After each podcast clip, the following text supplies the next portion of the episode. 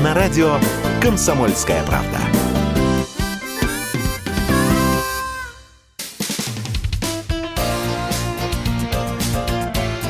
Говорит полковник. Нет вопроса, на который не знает ответа Виктор Баранец.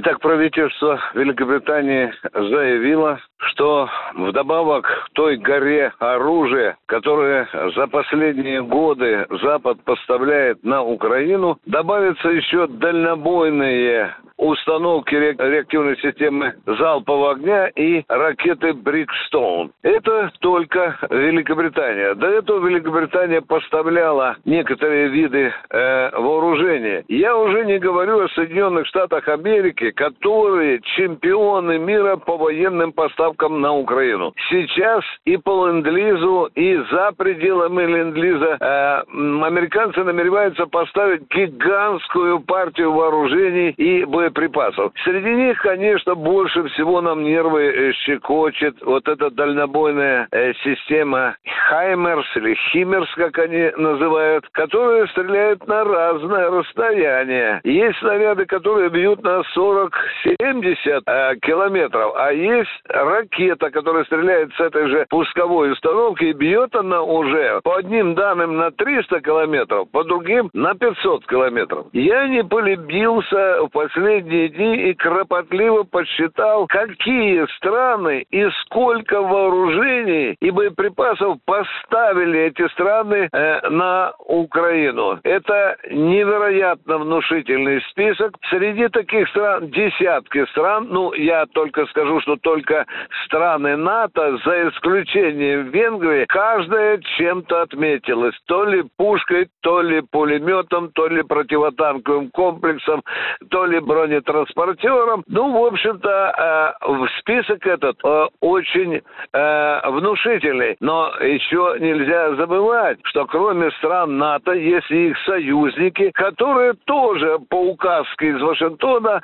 расщедрились на вооружение. Ну и кто же среди таких стран? Среди таких стран это и Япония, и Австралия, и Южная Корея, ну и, конечно, э, как всегда, тут же отмечались и грузины, которые, кстати, э, еще во, во время наших чеченских войн э, поставляли украинцам и противотанковые комплексы, и гранатометы, и даже некоторые системы ПВО. Правда, старенькие, советские, но тем не менее Грузия на такой шаг пошла. Ну и теперь, конечно, главный вопрос, а что же Россия, как она реагирует на все эти поставки. Я вам должен сказать, что в зависимости от вида вооружений, от 20 до 30 западных вооружений в ходе нашей спецоперации уничтожены. А теперь же возникает вопрос, а что же мы будем равнодушно смотреть, когда пойдут Хаймерсы или другие там американские или великобританские вооружения? Да, да нет же. Сегодня дело принципа для нашей разведки, для нашего генштаба не смиренно наблюдать, как как э, по Украине будут ползти эшелоны с этими вооружениями, а вырубать их еще э, в точках входа. Таких точек входа наша разведка обнаружила три. Это польская, это румынская, это э, словакская. Вот в частности только что пришло сообщение, что некоторые виды американских вооружений, которые должны поступить на Украину под Ладвизу, уже находятся, где вы вы думали, в Румынии.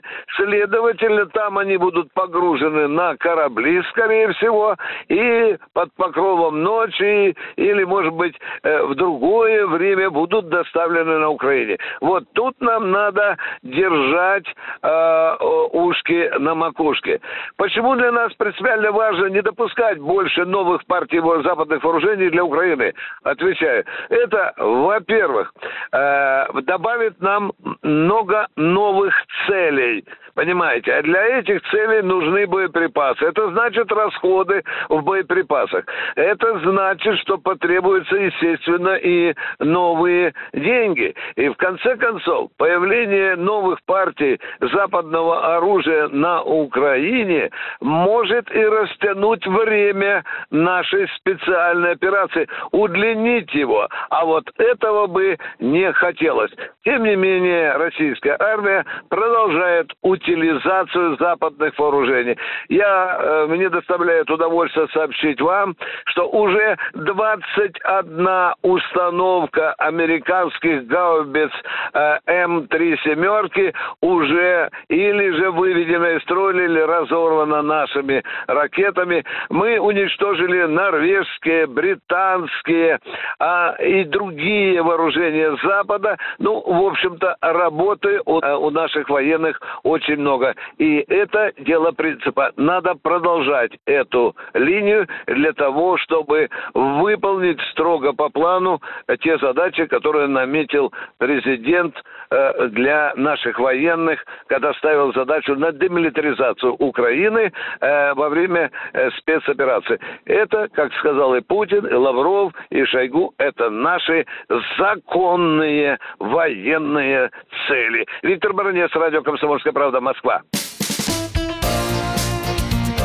Говорит полковник.